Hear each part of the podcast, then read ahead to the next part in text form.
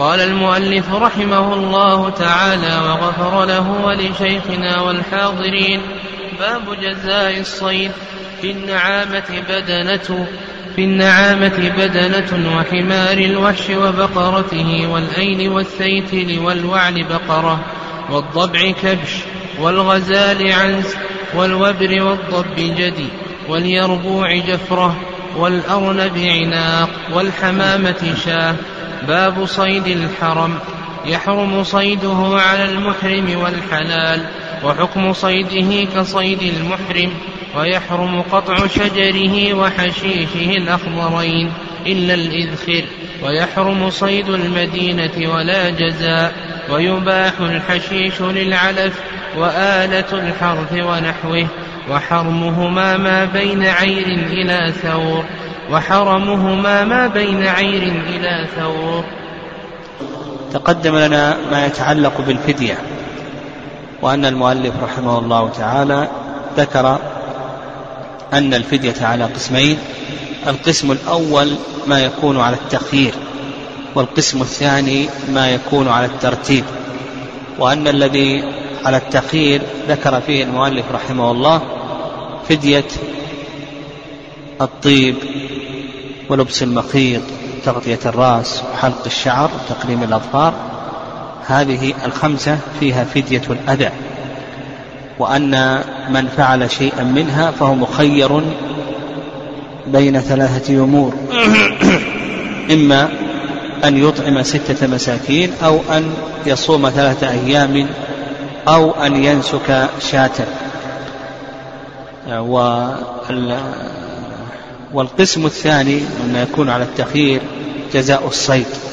وذكرنا أن الصيد لا يخلو من أمرين الأمر الأول أن يكون له مثل والأمر الثاني ألا يكون له مثل إلى آخره.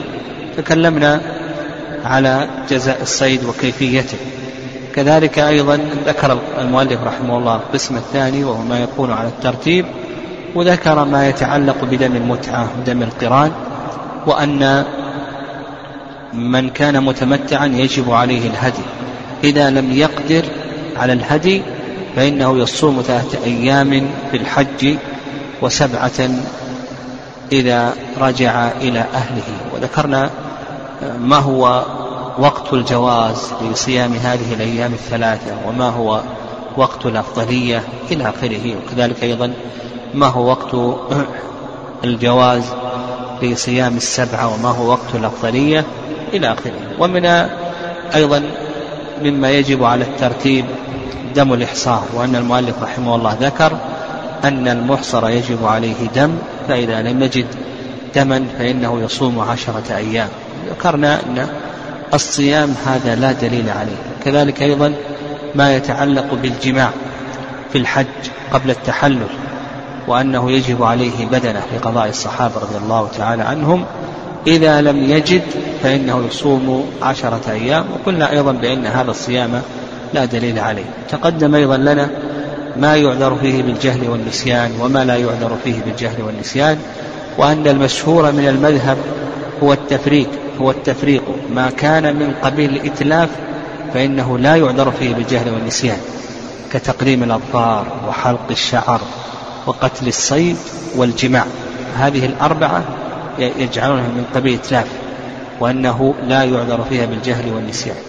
والرأي الثاني ذكرنا أنه لا يعذر فيه بالجهل والنسيان مطلقا سواء كان من قبيل إتلاف أو لم يكن من قبيل إتلاف.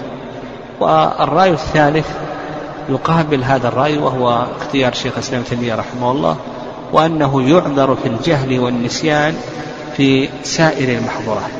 ذكرنا القاعدة العامة في الشريعة وأن السائر المنهيات لا يترتب عليها أثرها إلا إذا توفرت شروط ثلاثة الأول الذكر والثاني الاختيار والثالث العلم. ثم قال المؤلف رحمه الله في درس اليوم قال باب جزاء الصيد. المراد بقوله باب جزاء الصيد أي ما يستحق بدل الصيد على من أتلفه بمباشرة أو تسبب. ما يستحق من بدل الصيد على من أتلفه بمباشرة أو أو تسبب. وجزاء الصيد واجب ودليل ذلك قول الله عز وجل ومن قتله منكم متعمدا فجزاء مثل ما قتل من النعم. يعني فالواجب جزاء مثل ما قتل من النعم. يقول المؤلف رحمه الله في النعامة بدنة وحمار الوحش وبقرته وال والإيل والتيتل والوعل بقرة. جزاء الصيد هذا ينقسم إلى قسمين. يعني جزاء الصيد ينقسم إلى قسمين. القسم الأول ما له مثل والقسم الثاني ما ليس له مثل. والقسم الأول ما له مثل والقسم الثاني ما ليس له مثل. ما له مثل نرجع فيه إلى قضاء النبي صلى الله عليه وسلم إن وجد.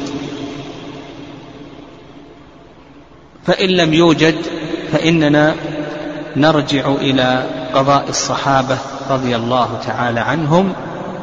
فإن لم يوجد فكما قال الله عز وجل يحكم به ذوى عدل منكم هديا بالغ الكعبة. فما له مثل تحته هذه الأقسام الثلاثة. القسم الأول أن يكون هناك قضاء من النبي صلى الله عليه وسلم. فنرجع إلى قضاء النبي عليه الصلاة والسلام كما سيأتينا أن النبي صلى الله عليه وسلم قضى في الضبع. القسم الثاني ألا يكون هناك قضاء من النبي صلى الله عليه وسلم وفيه قضاء من الصحابة. فإننا نرجع إلى قضاء الصحابة كما سيأتينا إن شاء الله في كلام المؤلف عند شرح كلام المؤلف. القسم الثالث ألا يكون هناك قضاء من النبي صلى الله عليه وسلم ولا من الصحابة فهذا كما قال الله عز وجل يحكم به ذوى عدل منكم. فيوكل الأمر إلى أهل خبرة إلى اثنين من أهل خبرة. يحكمان في هذا الصيد الذي أتلف وما مثله ما يشابهه من بهيمة الأنعام. يعني ما الذي يشابهه من بهيمة الأنعام؟ فيجب على هذا المتلف آه، ما يحكم به هذان العدلان الخبيران. القسم الثاني ألا يكون له مثل. يعني القسم الثاني ألا يكون له مثل فإذا لم يكن له مثل فهذا فيه القيمة. هذا فيه قيمته. كما سيأتي إن شاء الله. نقول يقول المؤلف رحمه الله تعالى في النعامة بدنة نحن ذكرنا إن كان هناك حكم من النبي صلى الله عليه وسلم فإننا نرجع إلى حكم النبي صلى الله عليه وسلم. ومن الأشياء التي حكم فيها النبي صلى الله عليه وسلم الضبع. النبي صلى الله عليه وسلم جعل في الضبع كبشا كما رواه أبو داود وابن أبي شيبة والدارمي وغيرهم. وهذا الحديث صححه البخاري كما نقله الترمذي في علله الكبرى. قال في النعامة بدنة هذا فيما يتعلق بالقسم الثاني ما يتعلق بالقسم الثاني وهو ما قضت به الصحابة رضي الله تعالى عنهم. ما قضت به الصحابة رضي الله تعالى عنهم. قال لك في النعامة بدنة. النعامة حكم بها الصحابة رضي الله تعالى عنهم أن فيها بدنة. وذكر الشيخ الإسلام تيمية رحمه الله أن هذا إجماع من الصحابة رضي الله تعالى عنهم عمر وعثمان وعلي وزيد بن ثابت عمر وعثمان وعلي وزيد بن ثابت وكذلك أيضا ابن عمر وابن عباس وابن الزبير يعني حكموا في النعامة ببدنه. قال وحمار الوحش أيضا هذا وارد عن الصحابة حمار الوحش فيه بقرة فقد ورد أيضا عن الصحابة السابقين ورد عن عمر وعثمان وعلي وزيد بن ثابت وابن عمر وابن عباس وابن الزبير أنهم حكموا في حمار الوحش ببقرة. كذلك أيضا قال وبقرته نعم أيضا بقرة حمار الوحش أيضا فيه بقرة. أنثى حمار أنثى حمار الوحش فيه بقرة. ودليل ذلك أنه وارد عن الصحابة السابقين رضي الله تعالى عنهم. وكذلك أيضا في الإية أيضا بقرة. أيضا هذا وارد عن الصحابة السابقين رضي الله تعالى عنهم. وكذلك أيضا ورد عن الصحابة السابقين أنهم قضوا في الضبع بكبش وكذلك أيضا قضوا في الغزالة بعنز وفي الأرنب بعناق وفي اليربوع بجفرة. هذا كله وارد عن الصحابة رضي الله تعالى عنهم. قال والتيتل وال والثيتل والوعل بقرة.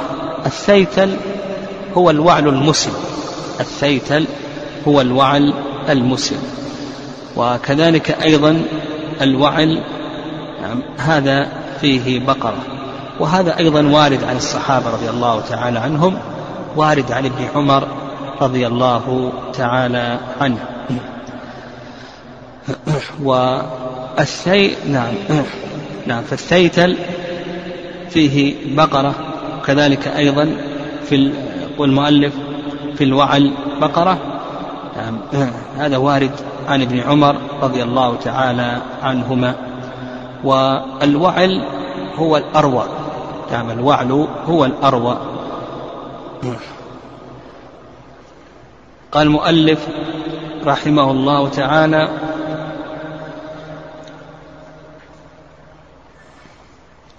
نعم. الوعل هو الأروى وهو تيس الجبل. نعم تيس الجبل. قال المؤلف والضبع كبش. الضبع هذا حكم فيه النبي صلى الله عليه وسلم كما سلف لنا حديث جابر بن عبد الله رضي الله تعالى عنه. قال والغزالة عنز. نعم أيضا هذا ورد من حديث جابر. أن النبي صلى الله عليه وسلم جعل في الغزالة عنز نعم هذا أيضا وارد من حديث جابر وهو إجماع من الصحابة رضي الله تعالى عنهم.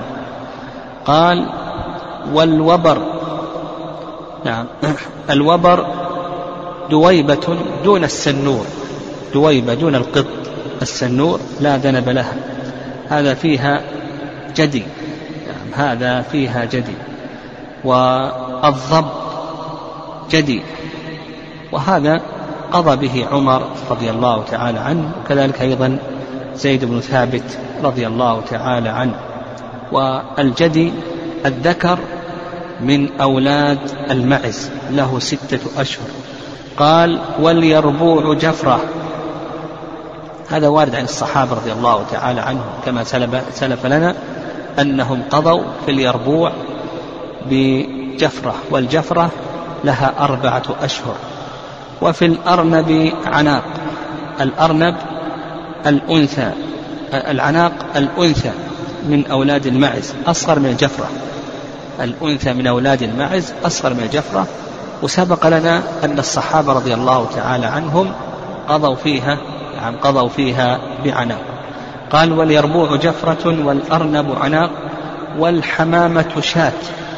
الحمامة شاة قضى بها عمر رضي الله تعالى عنه وعثمان وابن عمر وابن عباس إلى آخره. قضوا في حمام الحرم بأن فيها شاة. هذه الأشياء هي التي قضى فيها النبي صلى الله عليه وسلم وقضى فيها الصحابة رضي الله تعالى عنهم. القسم الثالث القسم الثالث ما لم تقضي يقضي به النبي صلى الله عليه وسلم ولا الصحابة رضي الله تعالى عنهم فهذا كما قال الله عز وجل يحكم به ذوى عدل منكم هديا بالغ الكعبة. هذا فيما له مثل من الصيد. أما ما لا مثل له من الصيد كالعصافير ونحو ذلك فهذا فيه القيمة. نعم. هذا فيه القيمة. نعم. العصافير والبلابل إلى آخره فهذا فيه القيمة. ومثل ذلك الأوز والحبارة والحجل إلى آخره هذا كله فيه قيمته. يعني فيه القيمة وكما تقدم لنا آه، القيمة هذه يشتري بها طعاما وهو مخير بين أن يشتري الطعام أو أن يخرج من بيته ويطعم هذا الطعام للمساكين أو أنه يصوم مكان كل مد يوما يصوم مكان كل مد يوما قال المؤلف رحمه الله تعالى باب صيد الحرم. نعم باب صيد الحرم.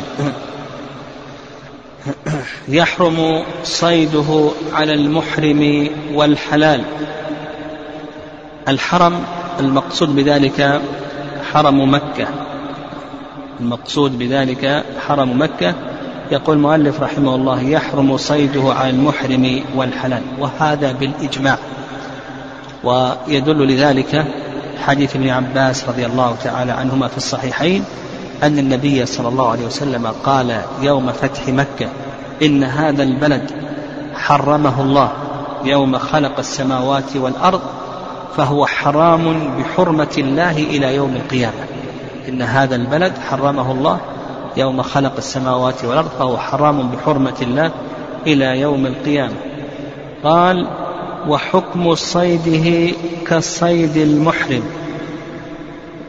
قل المؤلف رحمه الله حكم صيده كصيد المحرم يعني أن فيه الجزاء.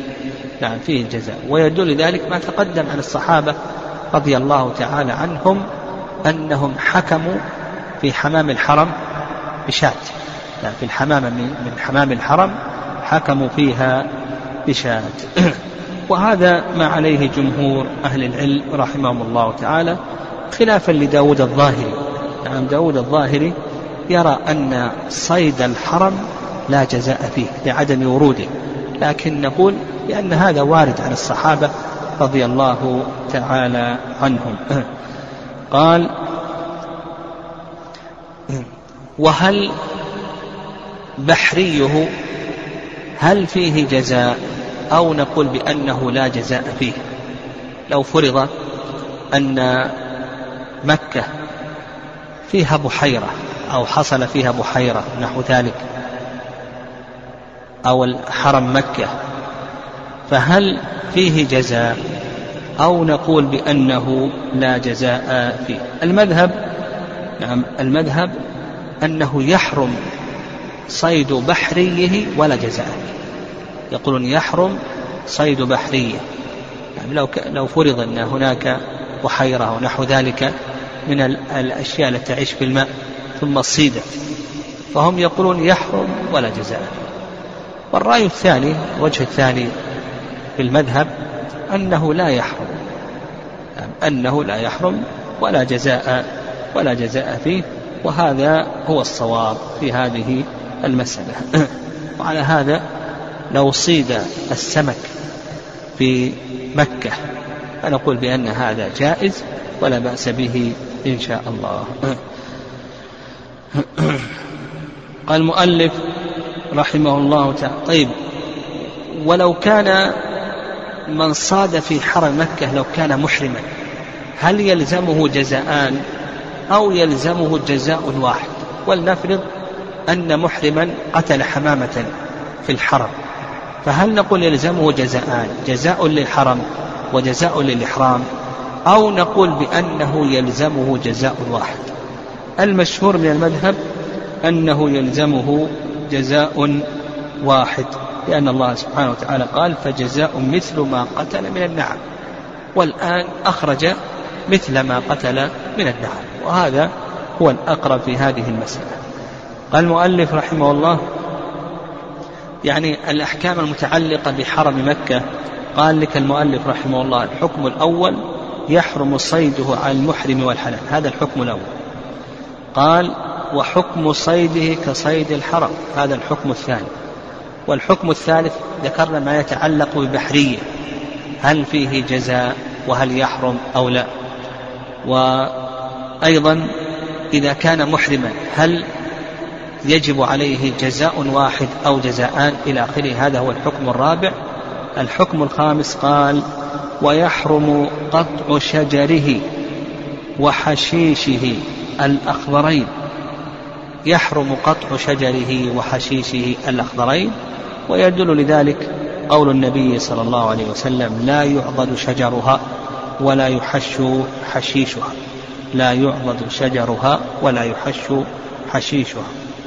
وأيضا قال النبي صلى الله عليه وسلم ولا يقتلى شوكها. قال إلا الإذخر. هذا مستثنى. نعم هذا مستثنى. وهذا الحكم الخامس. والإذخر حشيش حشيش طيب الرائحة. فالإذخر مستثنى. فإن العباس بن عبد المطلب لما ذكر النبي صلى الله عليه وسلم تحريم حرم مكة وأنه لا يعضد شجرها ولا يحش حشيشها ولا يقتلى شوكها قال العباس يا رسول الله إلا الإذخر. فقال النبي صلى الله عليه وسلم إلا الإذخر. نعم وهذا الحكم السادس يكون مستثنى. كذلك أيضا مما يستثنى نعم مما يستثنى ما أنبته الآدمي فما أنبته الآدمي في طرقة مكة الآن الذي يوجد في طرقة مكة إلى آخره. ف فإن قطعه هذا جائز ولا بأس به ولا يدخل في ال ال الشجر الذي يحرم قطعه. كذلك أيضا استثنى العلماء رحمه الله من ذلك الثمرة.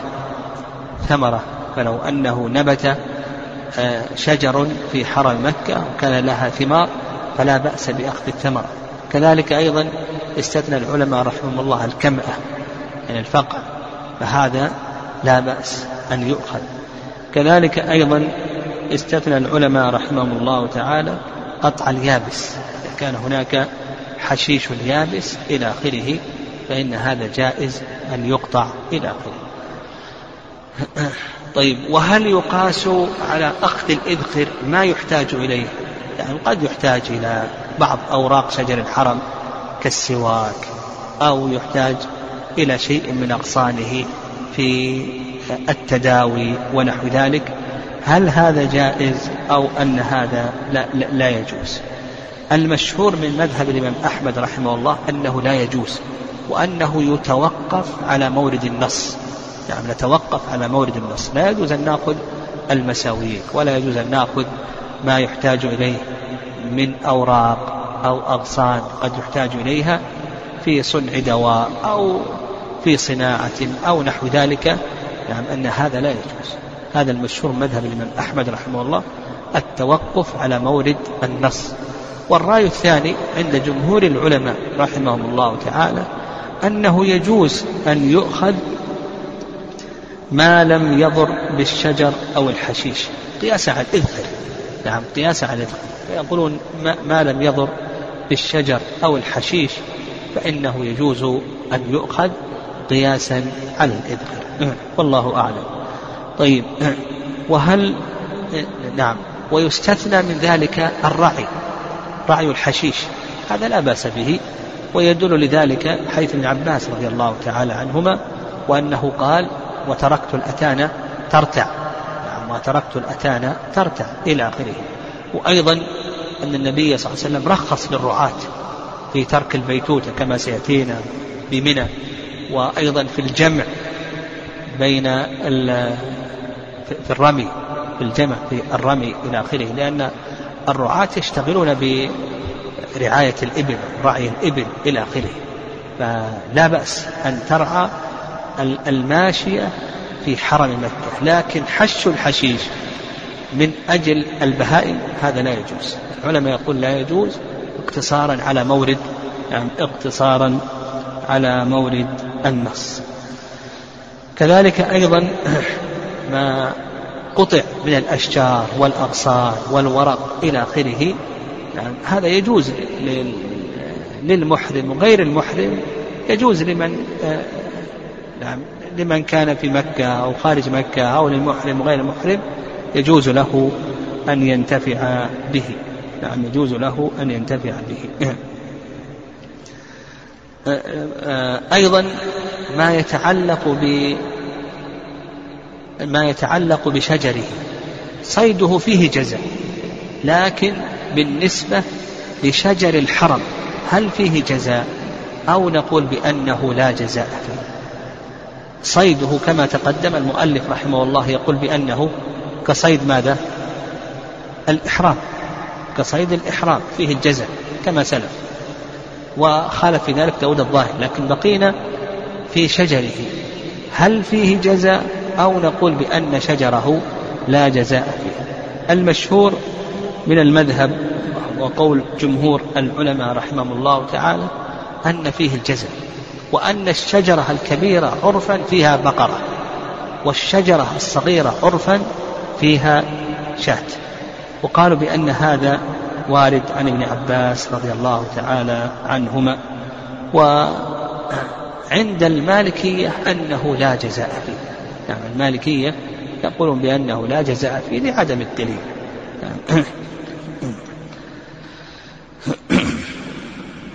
والحنفية يقولون الجزاء القيمة الجزاء القيمة. أما بالنسبة للحشيش فهذا فيه قيمته. نعم الحشيش هذا فيه قيمته. كذلك أيضا الورق. نعم هذا فيه قيمته. قال المؤلف رحمه الله تعالى ويحرم صيد ويحرم صيد المدينة. نعم يحرم صيد المدينة.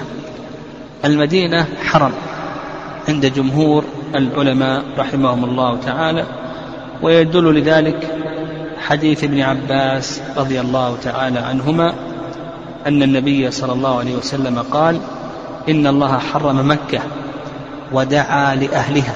إن الله حرم مكة ودعا لأهلها وإني حرمت المدينة كما حرم إبراهيم مكة وإني دعوت لأهلها بمثل ما دعا به إبراهيم لمكة. نعم. ما ثبت في الصحيحين قول النبي صلى الله عليه وسلم وإني حرمت المدينة كما حرم إبراهيم مكة وإني دعوت لأهلها بمثل ما دعا به إبراهيم لمكة. أو لأهل مكة. وأيضا قول النبي عليه الصلاة والسلام المدينة حرام ما بين عير إلى ثور لا يختلى خلاها ولا ينفر صيدها ولا يصح أن تقطع منها شجرة إلا أن يعلف رجل بعيرة. روى أبو داود في سنن. وعند أبي حنيفة رحمه الله تعالى عند أبي حنيفة أن المدينة ليست حرما. المدينة ليست حرما.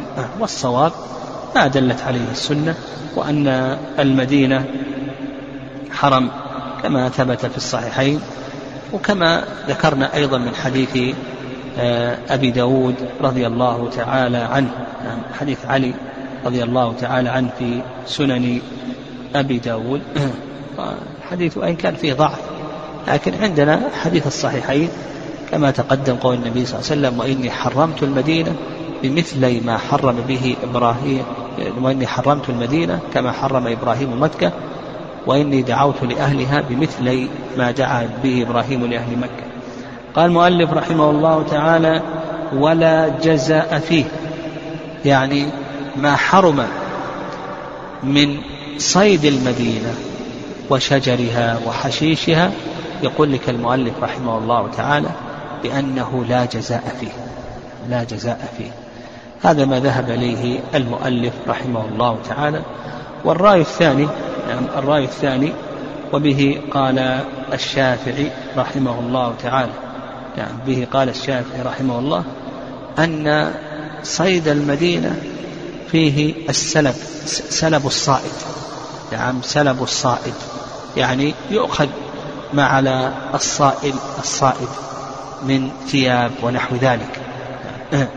فيه صيد المدينة فيه السلب. سلب الصائد يؤخذ ما عليه من ثياب وما معه من سلاح إلى آخره ودابة ونحو ذلك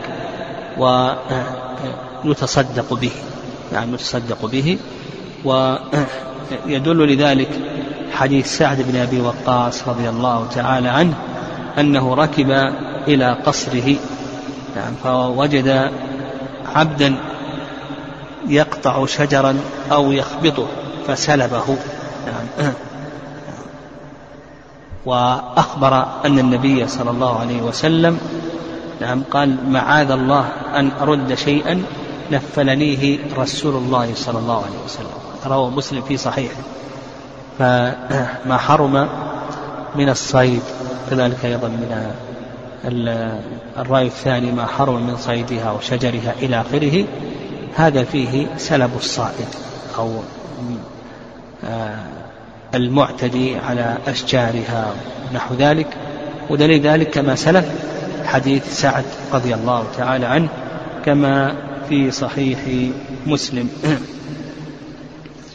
نعم. كما ظهر الحديث حديث سعد رضي الله تعالى عنه أن هذا السلب يملكه من وجد من يصيد أو يقطع. والشافعي رحمه الله كما ذكرنا الرأي الثاني يقول فيه السلب لكنه قال يتصدق به على فقراء المدينة. يعني قال يتصدق به على فقراء المدينة. وفيه قول فيه قول للشافعي رحمه الله تعالى أنه للآخذ أن هذا السلب للآخذ كما جاء في حديث سعد رضي الله تعالى عنه وهذا هو الأقرب.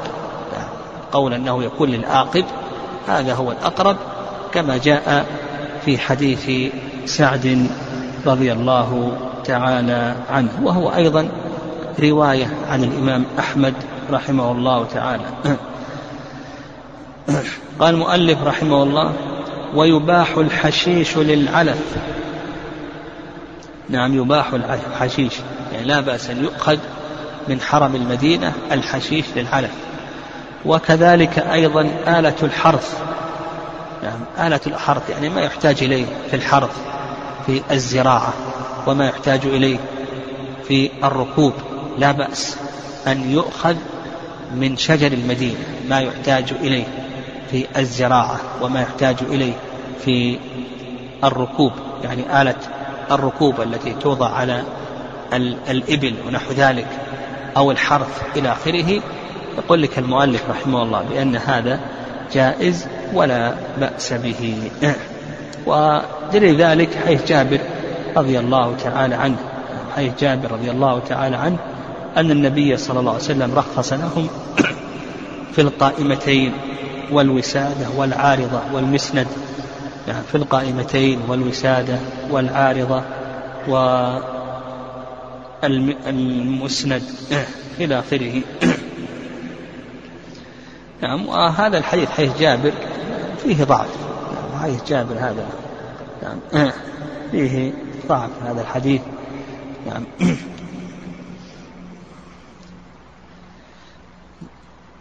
وتقدم أيضا حديث علي رضي الله تعالى عنه. يعني إلا يعلف الرجل بعيرا في سنن داود. وهذا الحديث أيضا فيه ضعف. يعني هذا الحديث فيه ضعف.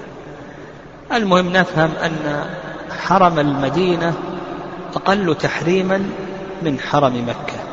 يعني أقل تحريما من حرم مكة. ويفهم من ذلك أن تحريم حرم مكة أصلي.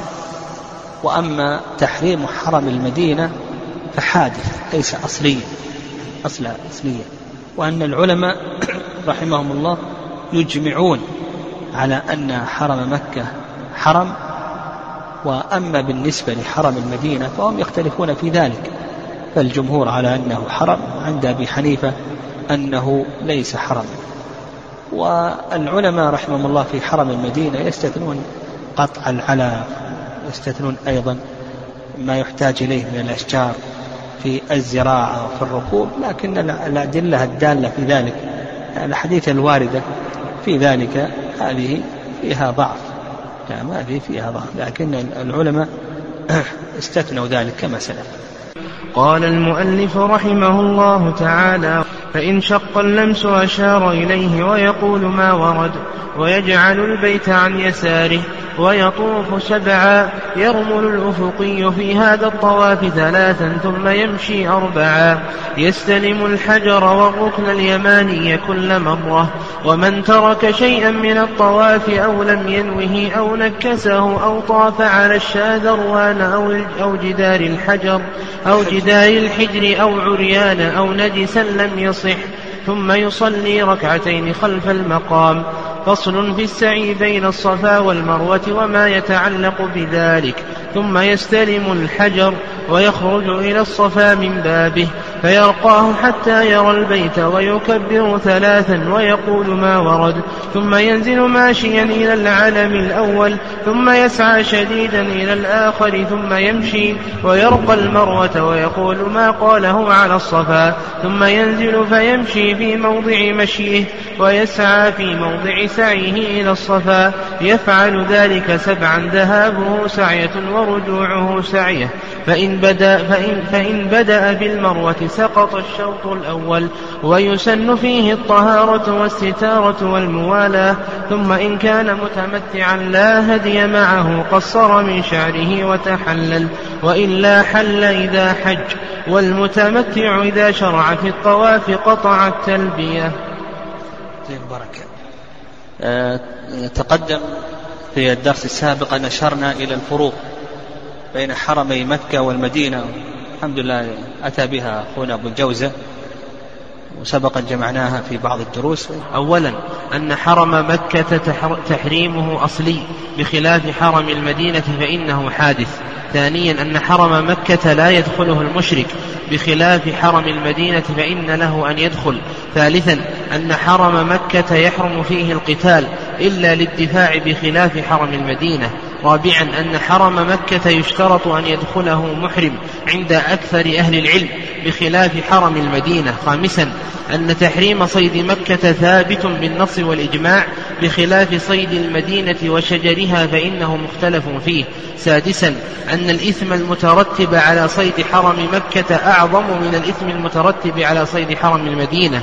سابعا أن حرم مكة يحرم شجره وحشيشه إلا الإذخر ولو لحاجة بخلاف شجر المدينة وحشيشها فيجوز للحاجة. ثامنا أن حرم مكة فيه الجزاء أما حرم المدينة ففي جزائه الخلاف. تاسعا أن الصيد إذا قتل في حرم مكة حرم أكله بخلاف حرم المدينة.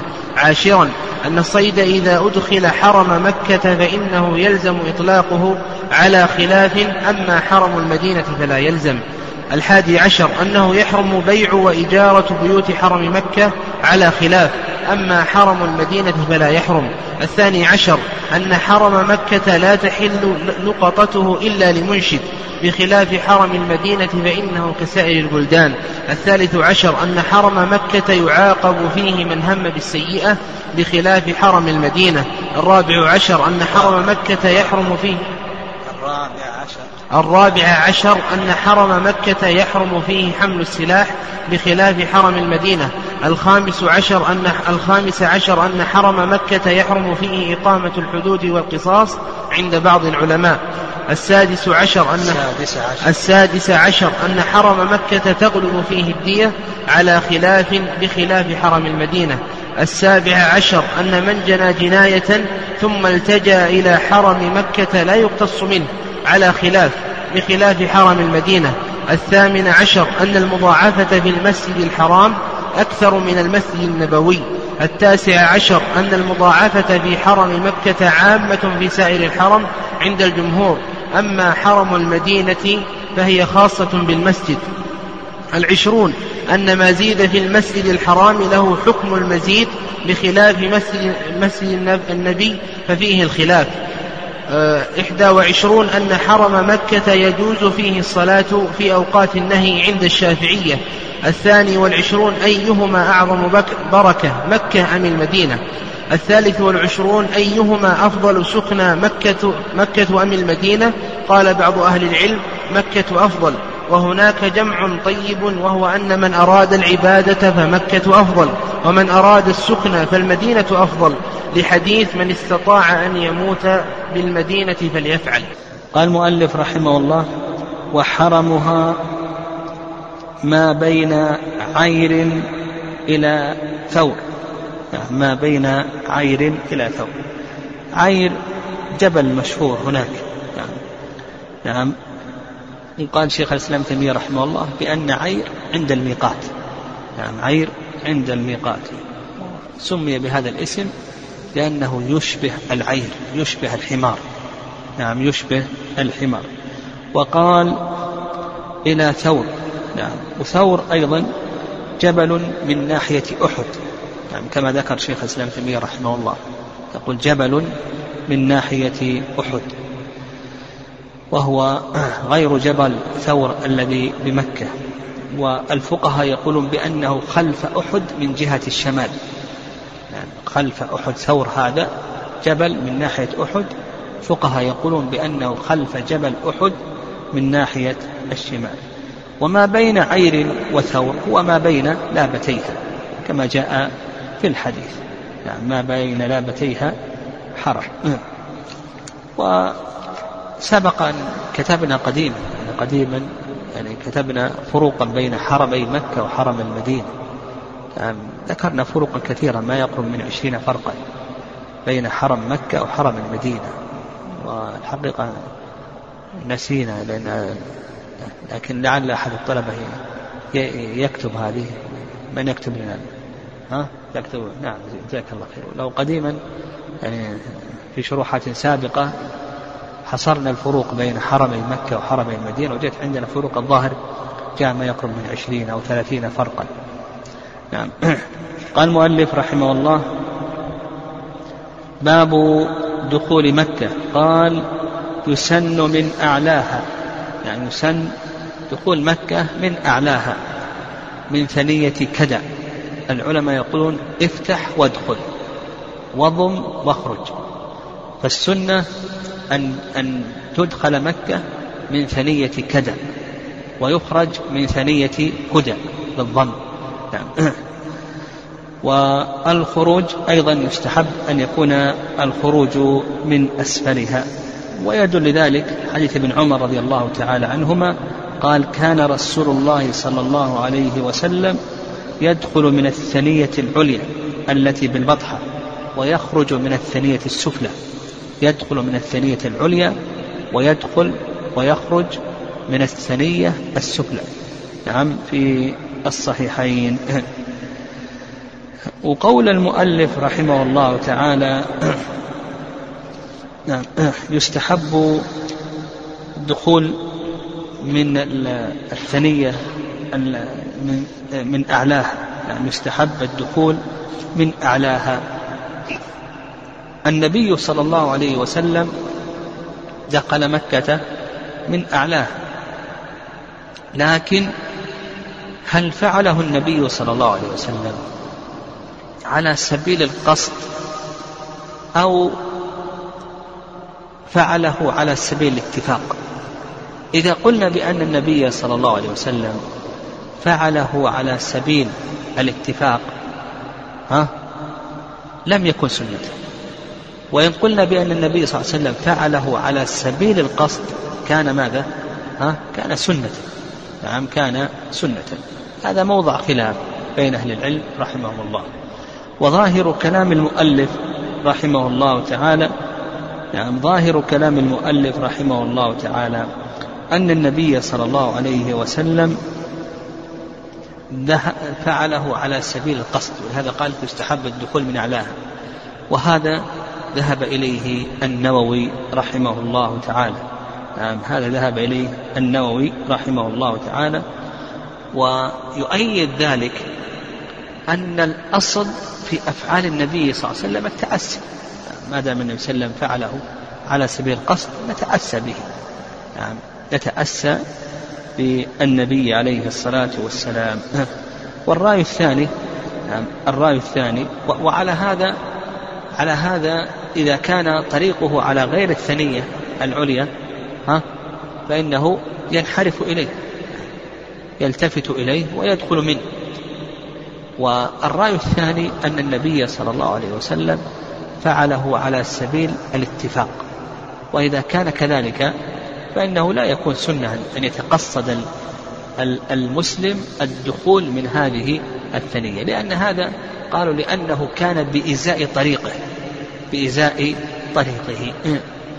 والذي يظهر والله أعلم أن نقول الأصل في أفعال النبي صلى الله عليه وسلم التأسي. هذا يؤيد هذه القاعدة. ونقول الأصل التأسي. وعلى هذا ما ذهب إليه المؤلف رحمه الله إن تيسر للمسلم أن يدخل من الثنية العليا فهذا هو آه، الأحسن. هذا هو الأحسن. قال والثنية العليا هذه اليوم من جهة ما يسمى بالحجون. يعني من جهة ما يسمى بالحجون. يقول المؤلف طيب وهل يستحب الغسل عند دخول مكة؟ أو نقول بأنه لا يستحب. المشهور مذهب الإمام أحمد رحمه الله أنه يستحب الغسل عند دخول مكة. ويدل لذلك حديث ابن عمر رضي الله تعالى عنهما نعم حديث ابن عمر رضي الله تعالى عنهما أنه كان يبيت بذي طوى حتى يصبح ويغتسل ثم يدخل مكة نهارا نعم يبيت بذي طوى حتى يصبح ويغتسل ويدخل مكة نهارا ويذكر أن النبي صلى الله عليه وسلم فعله. وذكر شيخ الإسلام تيمية رحمه الله أن الغسل لدخول مكة يقول إذا اغتسل في الميقات نعم ثم جاء قريبا فإنه لا يشرع أن يغتسل مرة أخرى. النبي صلى الله عليه وسلم اغتسل لميقات ذي الحليفة وجلس ما يقرب من تسعة أيام يمشي.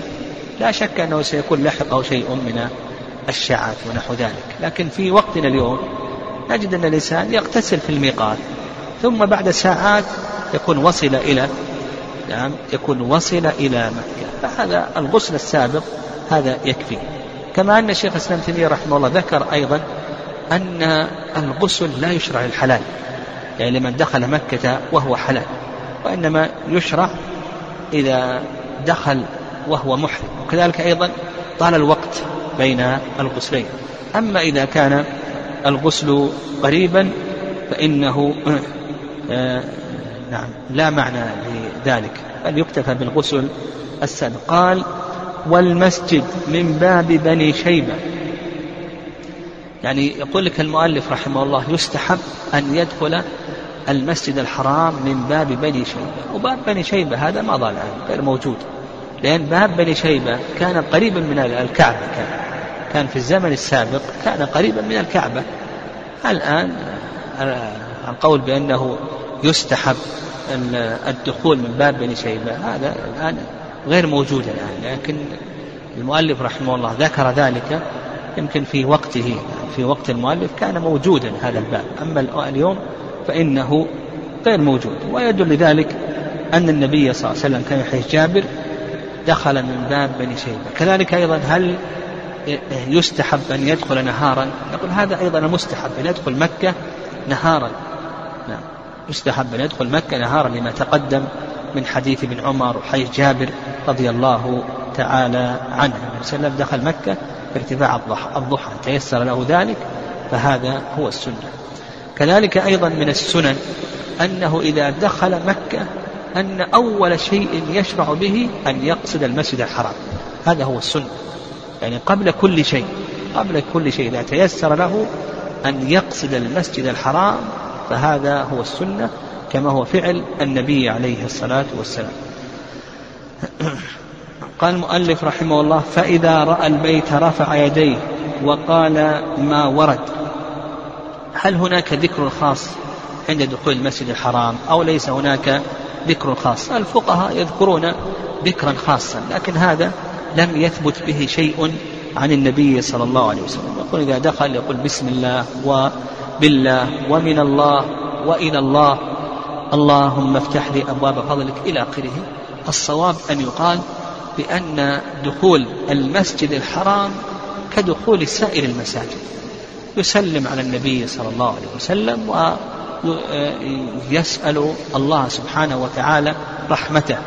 وإذا خرج يسلم على النبي صلى الله عليه وسلم ويسأل الله فضله.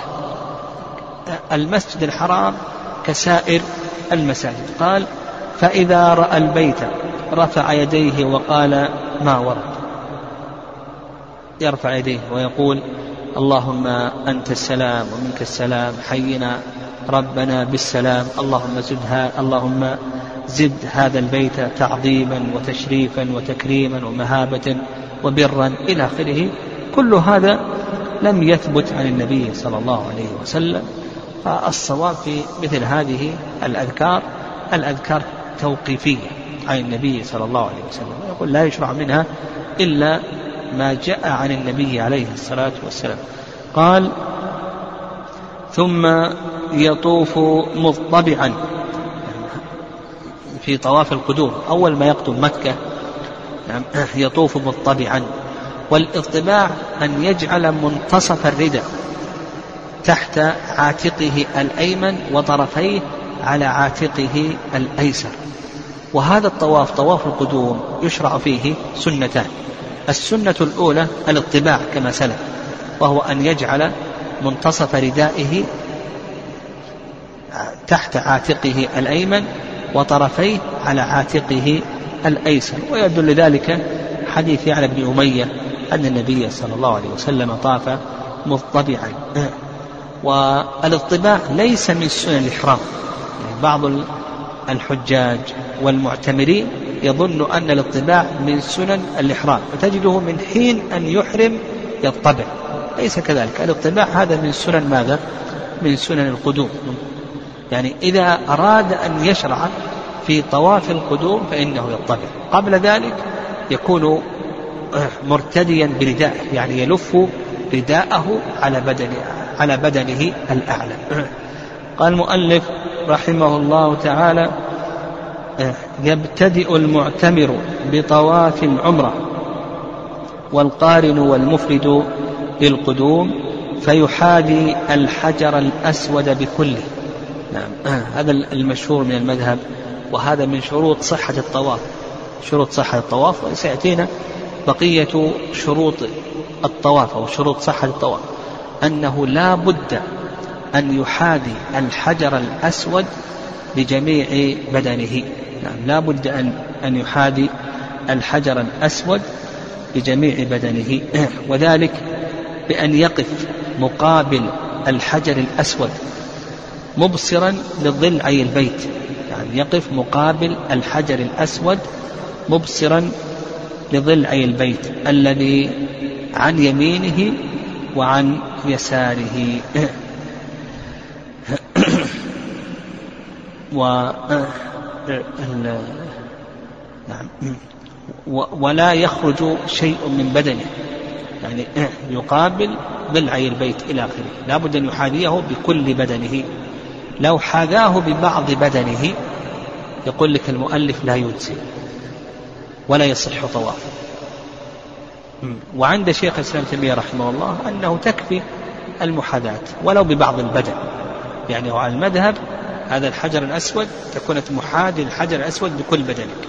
ما يخرج شيء من البدن لا جهة اليمين ولا يخرج شيء من البدن جهة اليسار. هذا المشهور من المذهب. لا بد أن تحاذي الحجر الأسود بجميع بدنك. ما يخرج منك شيء عن الحجر الأسود جهة اليمين ولا شيء عن جهة اليسار. لو خرج ها ما صح طواف يعني وهذا المشهور من مذهب الإمام أحمد رحمه الله. والرأي الثاني اختيار شيخ الإسلام أنه يجزي أن يحاذي ولو ببعض بدن. فإذا حاذى ببعض البدن فإن هذا مجزي قال ويستلمه ما معنى استلام الحجر الأسود؟ أن يمسحه بيده اليمنى. استلام كل شيء بحسبه. ويدل لذلك حيث جابر أن النبي صلى الله عليه وسلم أتى الحجر فاستلمه نعم رواه مسلم في صحيحه. ويقبله. يعني التقبيل هو أن يضع شفتيه عليه دون صوت. يعني قال العلماء يقبله بلا صوت. وذلك بأن يضع شفتيه على الحجر الأسود. ويدل لذلك يدل لذلك حيث عمر ولولا أني رأيت رسول الله صلى الله عليه وسلم يقبلك ما قبلتك. وهذا ما عليه جمهور أهل العلم خلافا لمن مالك. الإمام مالك رحمه الله تعالى لا يرى تقبيل الحجر الأسود لكن ما دام أنه ثابت عن النبي صلى الله عليه وسلم نصير إلى ما ثبت عن النبي عليه الصلاة والسلام. وأيضا يسجد عليه. وما معنى يسجد عليه؟ يعني أن يضع جبهته وأنفه عليه بعد أن يقبله يضع جبهته وأنفه عليه. وهذا ما عليه الجمهور. وعند الإمام مالك رحمه الله أيضا أنه بدعة. نعم ما يرى السجود عليه. لكن ما دام أنه وارد عن الصحابة رضي الله تعالى عنهم يعني وارد عن الصحابة رضي الله تعالى عنهم يعني كما ورد عن عمر وابن عباس رضي الله تعالى عنهما بل ورد مرفوعا. للنبي صلى الله عليه وسلم. نعم ورد مرفوعا للنبي عليه الصلاة والسلام وهذا صحاب ابن خزيمة وابن السكن والحاكم وغيرهم. قال فإن شق فإن شق قبل يده. يعني إن شق هذه المرتبة الأولى. المرتبة الأولى ماذا؟ في استلام الحجر الأسود. أن يستلمه بيمينه يمسحه بيده اليمنى يقبله يسجد عليه. هذه المرتبة الأولى. المرتبة الثانية إذا شقت عليه هذه المرتبة فإنه يصير إلى المرتبة الثانية وهو أن يستلمه بيده اليمنى ثم بعد ذلك يقبل يده اليمنى. قال المؤلف فإن شق قبل يده ويدل ذلك حيث ابن عباس. النبي صلى الله عليه وسلم استلمه بيده وقبل يده. نعم. قال فإن شق اللمس أشار إليه. بقي في مرتبة ثالثة ما ذكرها المؤلف رحمه الله وهو أنه إذا شق عليه أن يستلمه بيده اليمنى ويقبل يده مرتبة الثالثة أنه يستلمه بشيء ويقبل هذا الشيء. كما فعل النبي صلى الله عليه وسلم استلمه بمحجن استلم الحجر بمحجن معه وقبل هذا المحجن. فأصبحت المرتبة الرابعة والأخيرة إذا شق عليه فإنه يشير إليه. يعني يشير إليه بيده اليمنى إشارة واحدة. لأن البدل له حكم المبتل الإشارة هذه تقوم مقام الاستلام فأصبحت المراتب ها المرتبة الأولى أن يستلمه بيده اليمنى ويقبله ويسجد عليه. المرتبة الثانية أن يستلمه بيده اليمنى ويقبل يده اليمنى. المرتبة الثالثة أن يستلمه بشيء ويقبل هذا الشيء. المرتبة الرابعة والأخيرة أن يشير إليه. نعم قال فإن شق اللمس أشار إليه. ويدل ذلك حديث ابن عباس رضي الله تعالى عنهما أن النبي صلى الله عليه وسلم طاف على بعير. فلما أتى الحجر أشار إليه بشيء في يده. لما أتى الحجر أشار إليه بشيء في يده وكبر. قال ويقول ما ورد. نعم ويقول ما ورد. هذا يأتينا إن شاء الله. نعم. ماذا يشرع أن يقال؟ إن شاء الله غدا بإذن الله. بسم الله والصلاة والسلام على رسول الله. يقول هل يجوز استعمال جهاز اللابتوب التابع للعمل في أشياء مخصوصة؟ لا هو الآلات الخاصة بالعمل هذه تستخدم في العمل إلا ما جرى العرف. ما جرى العرف أنها تستعمل في الأشياء الخاصة هذا يظهر والله أعلم أنه لا بأس إذا جرى العرف مثلا الهاتف. الهاتف عرف عرف أنه النظام وضع الهاتف هذا لكي يستفيد من الموظف حتى في أموره الخاصة. قد يحتاج أنه يتصل بأموره الخاصة فهذا يظهر أنه لا بأس. واستخدام الهاتف يختلف لكن يعني ما جرى العرف أنه يستخدم فيما يستخدم به في حاجاته الخاصة داخل البلد ونحو ذلك. أما بالنسبة لاستخدام الأجهزة اللابتوب أو آلات التصوير مثل يعني القلم يكون يستخدمه في أمور يسيرة. هذه الأمور اليسيرة يعني نقول الأمور اليسيرة التي جرى العرف أنه يتسامح فيها هذه لا بأس. ما عدا ذلك فإنه لا تستخدم. يعني إذا كان استخدام اللابتوب هذا في أمور يسيرة إلى آخره فيظهر أن هذا جائز ولا بأس به. لكن يكون يستخدم يغلب عليه أو مثلا استخدام الأقلام يغلب عليها والأوراق أو نحو ذلك يغلب. أما في الأمور اليسيرة يظهر أن هذا يعني كما قلنا الضابط ما دل عليه العرف عرف آه، الناس والنظام أنه يتسامح في مثل هذه الأشياء نقول هذا جائز. هذا يقول أريد منكم نصيحة والدعاء لي بقبول توبتي. نسأل الله عز وجل أن يمن عليك بقبول التوبة وأن يثبتك على ذلك. ومن تاب تاب الله عليه. ومن تاب من ذنب فإن الله يبدل سيئاته حسنات والله سبحانه وتعالى يحب التوابين ويحب المتطهرين.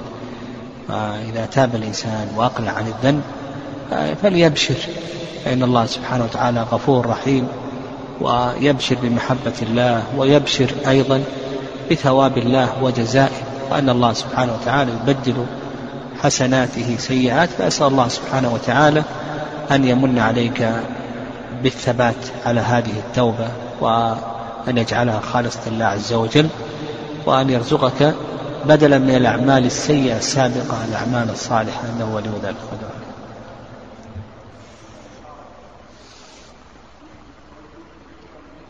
لا هو البدل له حكم المبدل كما أنك أثناء الاستلام تتوجه إليه أيضا تشير إليه وأنت متوجه. نعم.